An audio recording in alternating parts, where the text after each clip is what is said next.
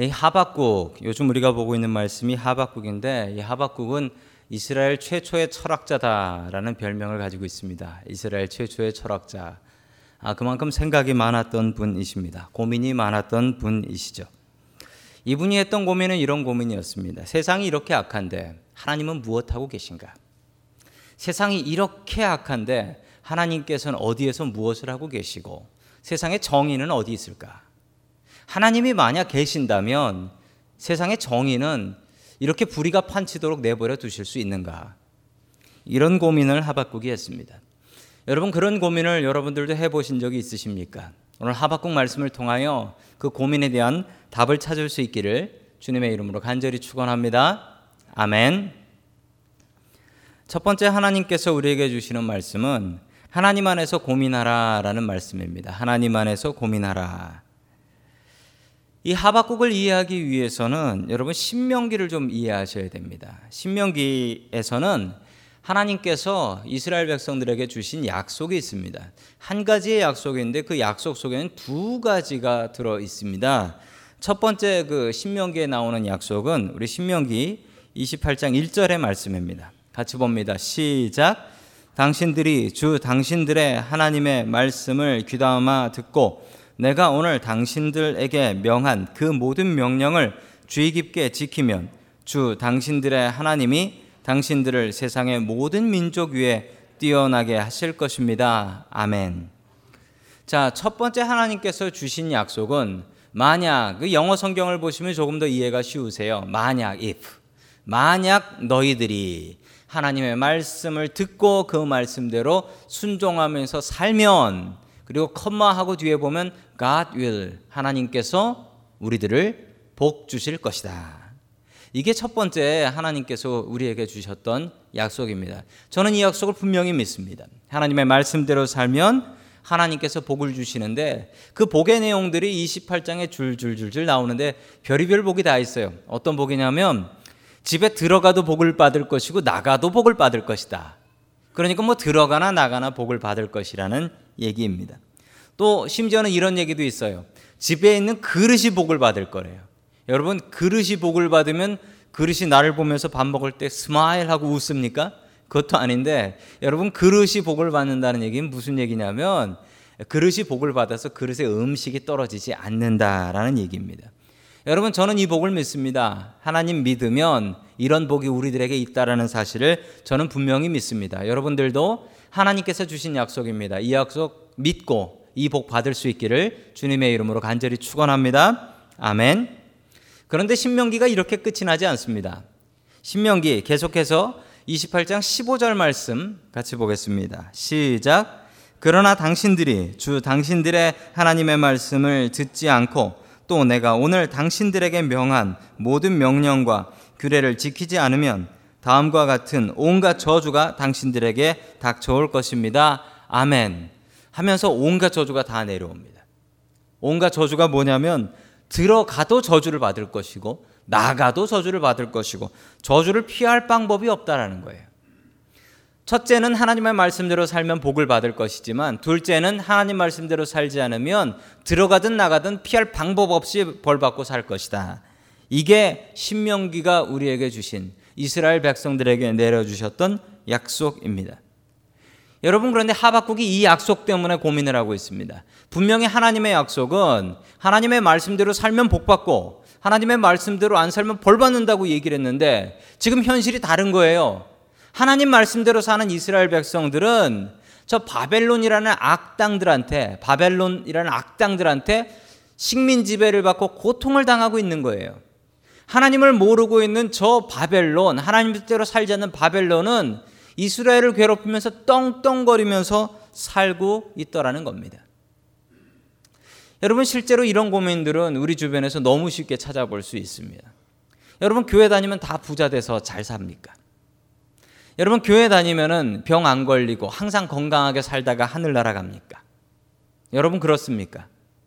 여러분 그렇지 않습니다. 세상에는 예외들이 얼마든지 있습니다. 얼마든지 있어요. 그래서 하박국은 고민을 합니다. 하나님 주신 약속은 믿으면 복 받는다는 얘기인데 왜 우리는 하나님 믿는데 이 모양 이 꼴로 살고 있는 겁니까? 그게 하박국의 고민이었습니다. 자, 그 고민이 하박국 1장 2절에 나와 있습니다. 같이 읽습니다. 시작. 살려달라고 부르짖어도 듣지 않으시고 폭력이다 하고 외쳐도 구해주지 않으시니 주님 언제까지 그러실 겁니까? 아멘. 하나님 세상이 하나님 약속대로 돌아가는 것 같지 않습니다. 신명기에서 주셨던 약속이 그냥 성경책만 있지 성경책 밖으로 나오고 있는 것 같지 않습니다. 하나님 믿는 사람들이 왜 이렇게 살아가야 됩니까? 하나님 만약 살아계시고 어디에 계신다면 응답해 보시고 우리가 당하는 이 고통 이거 빨리 좀 없애 주십시오. 라고 이야기를 하고 있는 것입니다. 여러분 이런 고민을 해 보신 적이 있습니까? 세상에는 얼마나 많은 악이 있습니까? 하나님이 정말 계신다면 세상을 이렇게 악하게 내버려 두실까라는 고민이 들 정도로 세상이 악할 때가 너무 많이 있습니다. 여러분 사진을 보시면 저 사진은 어, 지금 시리아 다마스커스의 사진입니다. 정부군의 화학 공격, 화학탄 공격으로 인해서 1,300여 명 정도 정확한 통계도 나오지 않습니다. 사망을 한 것으로 알려져 있는데 지금 900일째 저 나라에는 전쟁이 있습니다. 독재자 하나 때문에 저렇게 많은 어린 아이들이 특히 어린 아이들이 많이 죽었어요. 호흡기가 약하기 때문에 어린 아이들이 더 많이 죽임을 당했습니다. 이런 죽임을 당하고 있는데도 국제사회는 개입하지 못하고 얼마나 더 많은 사람들이 죽어야 될지 알지 못, 모르겠습니다. 여러분, 그런데 이 순간 하나님께서는 무엇을 하고 계실까요? 하나님께서는 저 독재자를 막아주시지 않으시고 하나님께서는 지금 무엇을 하고 계실까요? 여러분, 이게 하박국의 고민입니다. 당시 이스라엘은 바벨론의 지배를 받고 있었습니다. 바벨론은 잔인한 나라여서 식민 지배를 하면 그 나라에 가서 모든 것을 다 부셔버렸습니다. 성전을 부셔버리고 신전을 부셔버리고 왕궁을 부셔버리고 거기 있는 사람들을 죽이고 거기 있는 사람 중에 남은 사람들은 다 포로로 붙잡아 거리는 정말 못되고 잔인한 나라였습니다. 여러분 그 기록이 예레미야 애가에 나와 있는데 그 기록을 보면 여러분 눈물이 나서 읽을 수가 없을 정도예요. 아이가 배가 고프다고, 아이가 배가 고프다고. 여러분 바벨론 군대들이 지금 느부갓네살이라는 왕이 예루살렘 성을 포위해 버렸습니다. 먹을 것이 다 끊어져 버렸어요. 먹을 것이 다 끊어져 버려서 심지어는 아이가 엄마한테 엄마 품에 안겨서 엄마 배고파요 먹을 거 주세요라고 하는데 먹을 거 줄 게 없는 거예요. 그래서 그 아이가 배고프다 배고프다 그러다가 어머니 품에서 굶어 죽어요. 이 얼마나 괴로운 상황입니까? 그 어머니 마음이 얼마나 찢어지겠어요. 더 심한 경우도 있었습니다. 더 심한 경우는 너무 엄마가 배가 고파서 자기 자식을 잡아먹었대요. 성전을 지키던 제사장은 성전을 지키다가 칼에 맞아 죽고 수많은 젊은이들이 칼에 맞아서 그 시체가 시체가 길거리에 뒹굴고 있었어요. 길거리를 뒹굴고 있었어요. 여러분 이런 괴로운 상황에 하박국이 이런 고민을 하는 것은 당연합니다. 하나님 어디 계십니까? 하나님 살아 계십니까? 살아 계시면 하나님 정의가 도대체 어디에 있습니까? 라고 정말 믿지 않는 사람 같은 질문을 하나님께 던집니다. 여러분 그런데 하박국이 참 잘한 게 하나 있습니다. 하박국의 믿음은 약했지만 하박국이 잘했던 것은 하박국이 이 고민을 성전 안에서 그리고 하나님 안에서 고민했다라는 사실입니다. 여러분 우리가 하박국처럼 살아야 됩니다. 우리가 인생을 살다 보면 도무지 이해할 수 없는 일들이 있습니다. 정말 하나님께서 나와 함께 하신다면 하나님께서 우리와 함께 하신다면 하나님께서 세상에 계시다면 이런 일들이 있을 수가 있는가? 정말 답을 찾을 수 없는 그런 질문들이 있습니다. 여러분 그런데 하박국이 잘했던 것은 하박국은 교회를 떠나지 않았고 하박국은 하나님 품을 떠나지 않았고 하나님 품 안에서 고민하며 하나님께 따졌습니다. 여러분 하나님 품에서 고민하며 하나님 품에서 따졌다라는 것을 한국말로 뭐라고 하는 줄 아십니까? 기도라고 합니다. 기도. 여러분 그게 기도입니다. 여러분의 삶 속에서 정말 이해하지 못할 일, 괴로운 일 당했을 때 여러분 이 고민 때문에 하나님을 떠나지 마십시오. 여러분 하나님의 계획은 너무 커서 우리가 이해할 수 없을 때가 너무나 많이 있습니다. 여러분 그럴 때마다 하나님 떠난다면 우리가 하나님 품에 붙어 날 수가 없습니다. 여러분 고민을 해도 하나님 품 안에서 고민하십시오. 하박국이 정말 잘했던 것은 이 고민을 하나님 품 안에서 했다라는 사실입니다. 여러분 우리도 하나님 품 안에서 고민하며 하나님 품 안에서 대답을 찾을 수 있는 저와 여러분 될 수 있기를 주님의 이름으로 간절히 축원합니다. 아멘. 두 번째 하나님께서 우리에게 주시는 말씀, 의인은 믿음으로 산다라는 말씀입니다. 여러분 이 하박국의 말씀 3장까지 있는데 우리 첫 번째 주제가 1장의 말씀이었고 두 번째 주제가 2장의 말씀입니다. 의인은 믿음으로 말미암아 산다. 뭐 성경에 중요한 말씀과 중요하지 않은 말씀이 있겠습니까마는 우리 개신교인들 프로, 프로테스탄트라고 하죠. 우리 장로교나 뭐 감리교나 성결교나 이런 교파에서 제일 중요하게 생각하는 말씀이 있습니다. 그게 바로 이 하박국 2장 4절 말씀이에요. 왜 중요하냐면 이 마틴 루터라는 신부님이셨죠. 이분께서 이 하박국 2장 4절 말씀을 보면서 또 로마서 1장의 말씀을 보면서 그래 우리는 믿음으로 살지 이 말씀 때문에 종교 개혁을 해서 종교 개혁을 해서 지금의 이 개신 교회, 이 장로교나 감리교나 성결교나 이런 교파가 생기게 된 것입니다. 그래서 이 하박국 2장 4절은 너무너무 중요한 말씀입니다. 우리 다 함께 같이 하박국 2장 4절 말씀을 보겠습니다. 시작. 마음이 한껏 부푼 교만한 자를 보아라. 그는 정직하지 못하다. 그러나 의인은 믿음으로 산다. 아멘.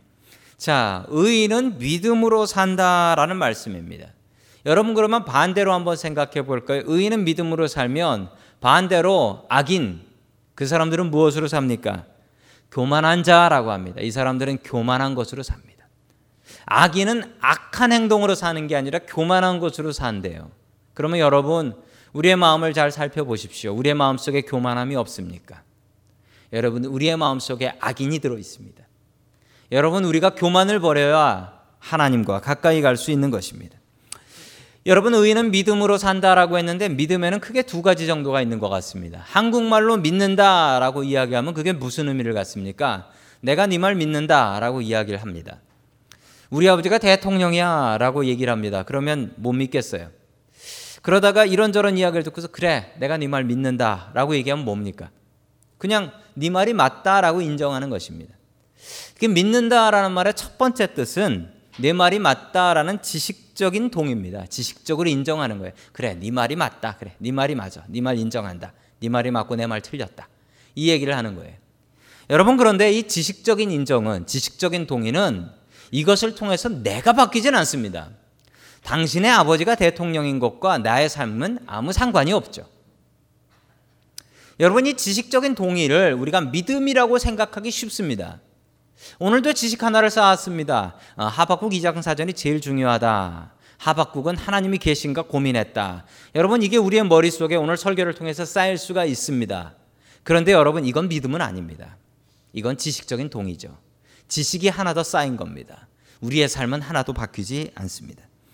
여러분 두 번째 믿음이라는 것은 두 번째 믿는다라는 것은 우리가 교회에서 사용하는 신앙이라는 말을 사용할 때 사용하는 말입니다. 그 말씀대로 살겠습니다. 내가 인격적으로 순종하며 인격적으로 바뀌겠습니다 라는 것입니다. 내가 예수님을 믿습니다 라고 이야기를 하는 것은 예수님 능력 있다라는 것을 아는 것이 아니고 내가 그 행동을 통해서 내 삶이 바뀐다라는 거예요. 여러분 믿음은 두 번째입니다.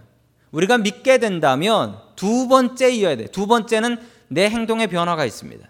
내 행동의 변화가 내가 하나님을 믿겠습니다. 예수님을 믿겠습니다 하면서 내 삶에 뭐라도 하나 작은 게 바뀌는 게 믿음입니다.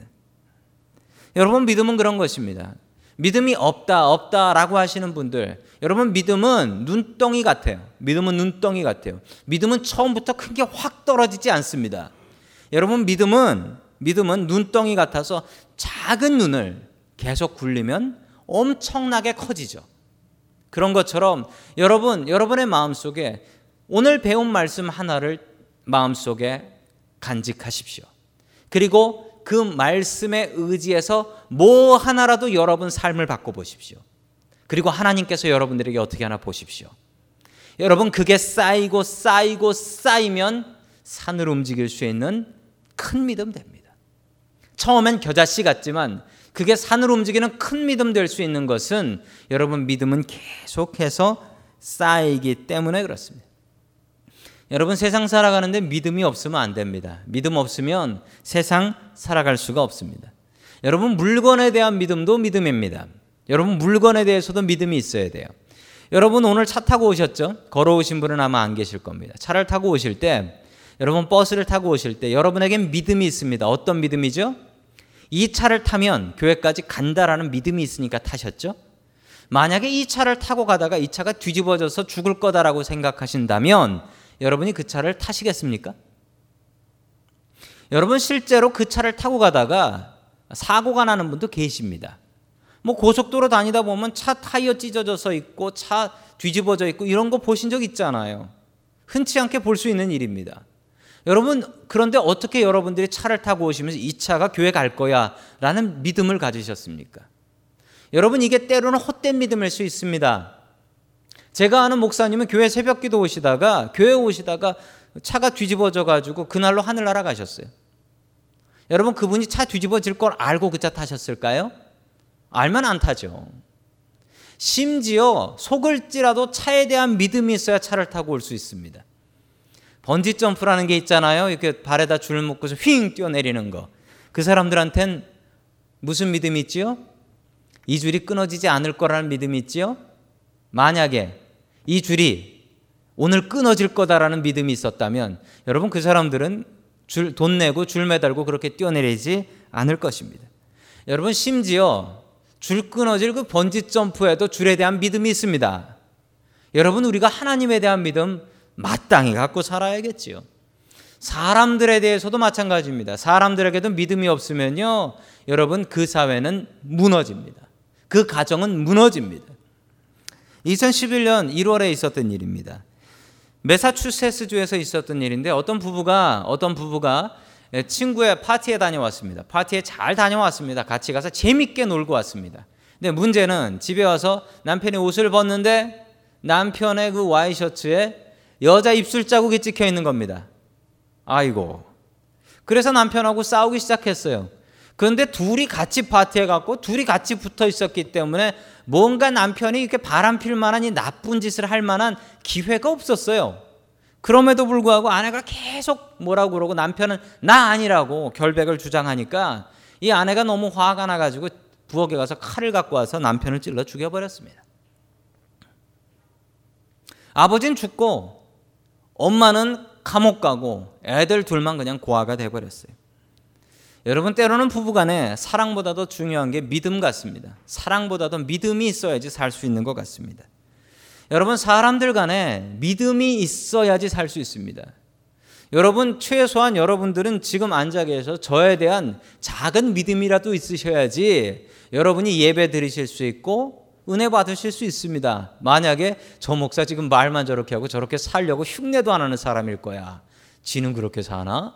이런 생각 가지고 계신다면 여러분 아마 오늘 예배 못 드리실 겁니다.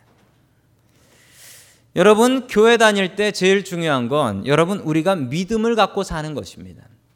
심지어 물건에도 믿음을 갖고 사람에도 믿음이 필요한데 하나님께는 어떨까요? 여러분 하나님께 믿음 없으면 우리가 하나님을 기쁘시게 할 수 없다라고 이야기합니다. 여러분 믿음이 있어야 하나님을 기쁘시게 할 수 있습니다. 지구상에 여러분 지구의 지도를 한번 펴 보십시오. 지구상에 이 바벨론이라는 나라가 있는지 없습니다. 이스라엘은 있는데 바벨론은 없습니다. 하박국은 이걸 몰랐죠. 여러분 하박국이 괴로워했던 것은 이 괴로운 상황입니다. 이스라엘은 나라가 멸망하고 저 바벨론이라는 나라는 계속 커나가는 것을 보면서 하박국은 괴로워합니다. 여러분 이때 필요한 게 무엇인 줄 아십니까? 믿음. 하나님께서 때가 되면 분명히 저 바벨론이라는 나라를 벌하실 것이다. 라는 믿음. 현실이 달라요. 현실이 괴로워요. 그러니까 필요한 게 무엇입니까? 믿음. 그래서 하나님께서 하박국에게 이런 답을 주십니다. 의인은 믿음으로 산다. 의인은 믿음으로 산다. 내 환경이 어렵고 내 상황이 괴로울 때 우리가 가져야 될 것은 믿음. 이 상황이 지금 이렇지만 내가 하나님 의지하면 분명히 갚아 주실 거야. 잘 되게 하실 거야. 라는 믿음. 여러분 의인은 믿음으로 삽니다. 의인은 남 잘 되는 것 보면서 그래 하나님 안 계신가 봐. 하나님이 어디 계셔? 하나님이 계시면 어떻게 이런 일이 생겨라고 이야기하지 않습니다. 의인은 그것 보면서 피식 한번 웃고 그래 나는 하나님께서 분명히 심판하실 거 믿어. 라고 그 믿음 가져야 살 수 있습니다. 내 상황이 어려울수록, 내 상황이 괴로울수록 우리가 가져야 될 것이 있습니다. 그것은 바로 하나님을 향한 믿음입니다. 여러분, 하나님을 향한 믿음 때문에 여러분의 삶이 즐거울 수 있기를 주님의 이름으로 간절히 축원합니다. 아멘. 마지막 세 번째로 하나님께서 우리에게 주시는 말씀은 하나님으로 기뻐하라라는 말씀입니다. 3장의 결론입니다. 자, 우리 다 함께 하박국 3장 17절의 말씀을 같이 봅니다. 시작. 무화과 나무에 과일이 없고 포도나무에 열매가 없을지라도 올리브 나무에서 딸 것이 없고 밭에서 거두어 드릴 것이 없을지라도 우리의 양이 없고 외양간에 소가 없을지라도 아멘.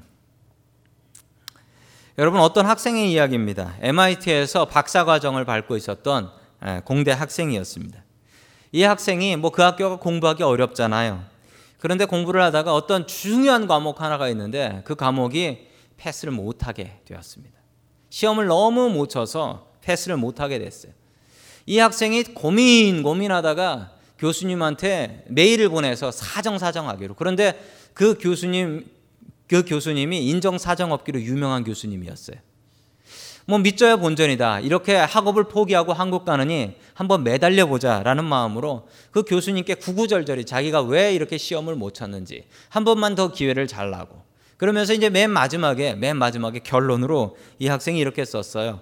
내가 설령 학교를 그만두는 상황이 생기더라도 이렇게 메일을 썼는데 여러분 이 메일을 쓰는데 이 한국 유학생들이 뭐 영어가 완벽하지 않지 않습니까? 그런데 이걸 보낼 때 이렇게 여러분 영어에서 even if하고 even though가 있어요. 여러분 이 차이를 아세요? even if는 가정법이라서 실제 상황이 아니에요. 실제 있었던 게 아니고 만약 그렇게 된다 할지라도 근데 이 학생이 만약 내가 학교를 그만두는 한이 있더라도 이거는 even if로 해야죠. 왜냐하면 그만둘 생각이 없었으니까. 그런데 이 학생이 잘못해서 even though를 썼어요. Though는 현실이거든요. 실제로 학교를 그만두겠다, 그만두었다라는 얘기거든요. 근데 마침 그때, 마침 그때 그 학교에서 그 학교에서 그 중국 학생 유학생 하나가 학업 성적을 비관해서 자살한 일이 있었대요. 그래서 학교 교수님들이 그것 때문에 긴장을 하고 있었는데 이 한국에서 온 유학생 하나가 유학생 하나가 이제 학교를 그만두겠다, 때려치겠다라고 이메일을 보낸 거예요. 그러니까 이 교수님이 더 난리가 나가지고 이 학생을 수소문해서 찾아서 상담해서 내가 지도해서 졸업시킬 테니까 걱정 말고 졸업하라. 이 학생은 자기가 뭘 잘못했는지도 모르고 어, 어안이 벙벙해가지고 이 학생이 끝내 학교 마치고 한국 가서 지금 교수님 됐답니다. 그때 영어를 제대로 썼다면 아마 그만뒀을 거예요. 때로는 영어를 잘 못하는 것도 큰 인생의 어드밴티지가 되는 것 같습니다. 여러분 그런데 이 영어 성경 한번 보세요. if가 아니고 다 도우예요. 실제 상황이란 얘기입니다. 실제 어떤 상황이냐고요? 무화과 나무에 과일이 없고 왜 없냐고요? 바벨론 사람들이 다 뺏어갔어요.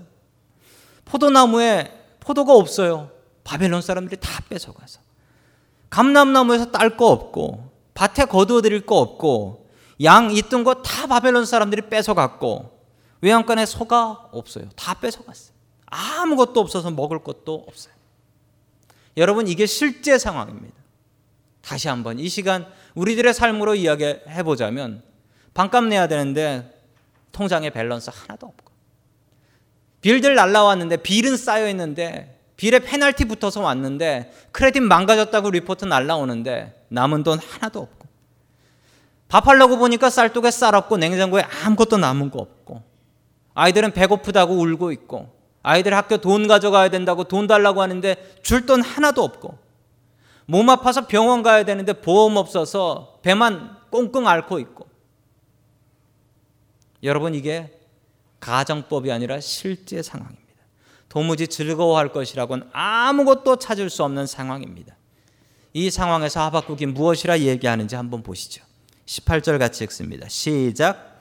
나는 주님 안에서 즐거워하련다. 나를 구원하신 하나님 안에서 기뻐하련다. 아멘.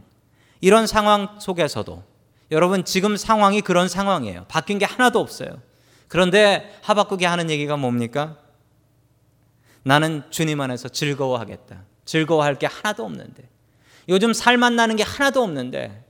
정말 눈 뜨면은 지옥 같아서 눈 뜨기 싫은데 그런 상황에도 불구하고 하나님 생각만 하면은 기쁘다. 여러분 이게 바로 믿음입니다. 이게 바로 믿음이에요.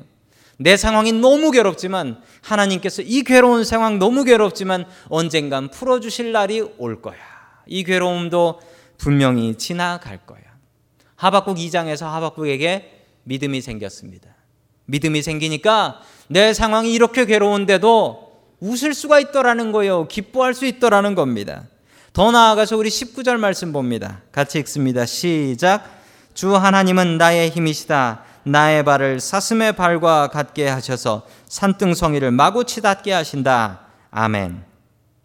주님께서 나에게 힘을 주셔서 정말 땅바닥에 털퍼덕 주저앉아서 하나님 나 이제 어떻게 삽니까? 이렇게 울고 있었는데 하나님 앞에 기도하고 하나님께서 힘을 주시니까 벌떡 일어나는 정도가 아니라 여러분 사슴이 산 뛰어다니는 거 보셨어요? 여러분 산을 뛰어다닌다는 게 이게 가능한 일입니까? 여러분 미국 와서 보니까 산을 뛰어다니는 사람들이 있더라고요. 산에 가 보니까 미국 사람들이 운동복 입고 산을 뛰어다녀요. 저는 유모차 밀고 뛰어다니는 사람도 봤어요. 정말 부럽더라고요. 능력이 안 되니까 부러워요. 그런데 하나님께서 힘 주시면 우리가 이렇게 될 줄로 믿으시기 바랍니다. 아멘. 믿음의 힘은 놀라워요. 도무지 감당할 수 없는 상황을 감당할 수 있게 해주시는 분이 하나님이시고 그게 바로 믿음의 힘입니다. 여러분 화면에 사진 하나를 봐주시기 바랍니다. 참 아름다운 부부 같은데 좀 이상한 게 있지요? 여자분이 힘이 셉니다. 미국 여자분들이 힘이 세요. 미국 여자분들한테 하고는 싸움 붙지 마세요. 자, 그런데 남자분이 보니까 다리가 없네요. 다리가 없어요. 자, 여자분은 켈리, 남자분은 제시라는 분이십니다. 자, 이 이야기는 이렇습니다. 지금으로부터 5년 전 이야기입니다. 2009년 아프가니스탄의 미 해병대 대원으로 어, 활동하고 있었던 제시라는 저 남자분입니다. 이분이 미 해병대 Marine에서 EOD 폭발물 제거팀이었습니다. 여느 때와 같이 폭발물 제거를 하기 위해서 그 metal detector 금속 탐지기를 가지고 5시간 정도 시내에서 금속 탐지기로 어, 지뢰 찾는 작업을 하고 있었습니다. 한 5시간쯤 작업을 하고 있었을 때 갑자기 펑 하는 소리가 나면서 자신은 어, 의식을 잃었습니다. 기절해 버렸어요. 깨어 보니까 병원이었고 자신의 두 다리는 어디론가 가고 없었습니다. 대인 지뢰를 잘못해서 밟은 것이었습니다. 다리를 잃고 미국으로 돌아온 이 제시 예, 샌디에고로 갔습니다. 왜냐하면 샌디에고에 그 미 해병대 캠프가 있고 그 미경, 미 해병대에서 운영하는 재활원 rehabilitation center가 있습니다. 거기서 열심히 재활 훈련을 받고 있었는데 그 재활 훈련을 받고 있었던 도중에 아까 그 여자분을 만났습니다. 아까 그 여자분이 그 수영 강사였어요. 수영 수영 가르치는 수영 선생님이었습니다. 그 다리가 잘리거나 손이 잘린 사람들한테 수영을 가르치는 일을 하고 있었는데 이 여자분 켈리라는 분이 이 남자분을 만났을 때 이 남자분의 자세에 반했대요. 발이 없는 것은 보이지 않고 이 남자분이 절대로 좌절하지 않더라는 겁니다. 그리고 어떻게 하면 내 상황 속에서 하나님 앞에 감사하면서 살 수 있을지를 찾고 있더랍니다. 그러면서 자기 자신이 부끄럽더래요. 자기 자신보다 어떻게 저런 자세로 삶을 살 수 있을까? 저분의 상황은 저 멀쩡한 해병대원이 다리가 잘려서 평생 불구로 살게 되었는데 저 사람이 좌절을 하지 않더라는 거예요. 왜냐하면 이 제시라는 분이 믿, 믿는 사람이었고 하나님을 의지하는 사람이었기 때문에 하나님의 계획이 분명히 있다. 나는 이 계획에 순종하며 산다. 라는 마음을 가지고 있었습니다. 이 켈리라는 여자분도 참 대단한 믿음의 사람이었습니다. 켈리라는 분도 참 큰 믿음의 사람이었기 때문에 아, 하나님께서 나를 통하여 저 사람을 행복하게 하기를 원하시는구나. 이 제시도 나를 통하여 하나님께서 이 여자를 행복하게 하시려는구나. 직국계도 직국계도 이 TV 앵커가 인터뷰를 하면서 이렇게 물었습니다. 만약에 시간을 돌릴 수 있다면 어떻게 하시겠습니까? 물었더니 그 미국 앵커들이 이런 걸 잘 물어보나 봐요.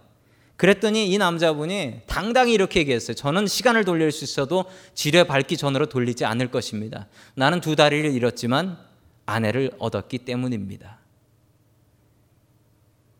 다리보다 귀한 아내일까요? 만약 정말 돌릴 수 있다고 해도 이분이 시간 안 돌릴까요? 돌릴 수 없으니까 이런 얘기 하는 거겠죠. 여러분, 그런데 참 이분을 통해서, 이 부부를 통해서 감사한 것은 정말 넘을 수 없는 고통임에도 불구하고 그 고통이 고통이 아니에요. 믿음을 가지니까. 내 두 다리 잘려 나갔지만 하나님께서 앞으로 나의 삶을 통한 계획이 있을 것이라는 확신이 있으니까 두 다리 잘려 나간 건 보이지 않고 새로 얻은 아내가 더 보이는 거예요. 여러분 하나님을 통한 감사입니다. 여러분 하박국이 이런 감사가 있었어요. 있는 거 먹을 거 다 뺏겼고 양도 소도 다 뺏겼고 나라는 망해버렸고 수많은 사람들이 죽어서 길거리 시체가 널려 있지만 그럼에도 감사하다고 노래를 부를 수 있는 게 여러분 믿음의 힘입니다. 여러분 어떤 상황 속에 있습니까? 여러분이 가지고 있는 상황, 여러분이 닥친 상황이 하박국의 상황보다 더 절박하고 괴로운 상황입니까? 여러분 이럴 때 필요한 게 무엇일까요? 여러분의 현실이 괴로울수록 여러분들이 가져야 될 건 믿음. 하나님께서 분명히 이거 지나갈 날이 오게 하실 거야. 분명히 내가 하나님 믿고 의지하면 하나님께서 복 주시고 상 주실 날이 올 거야. 지금은 아니지만 오늘은 아니지만 분명히 그날 올 거야. 그 복 주실 하나님을 바라보며 믿음 굳게 붙잡고 살아갈 수 있기를 주님의 이름으로 간절히 축원합니다.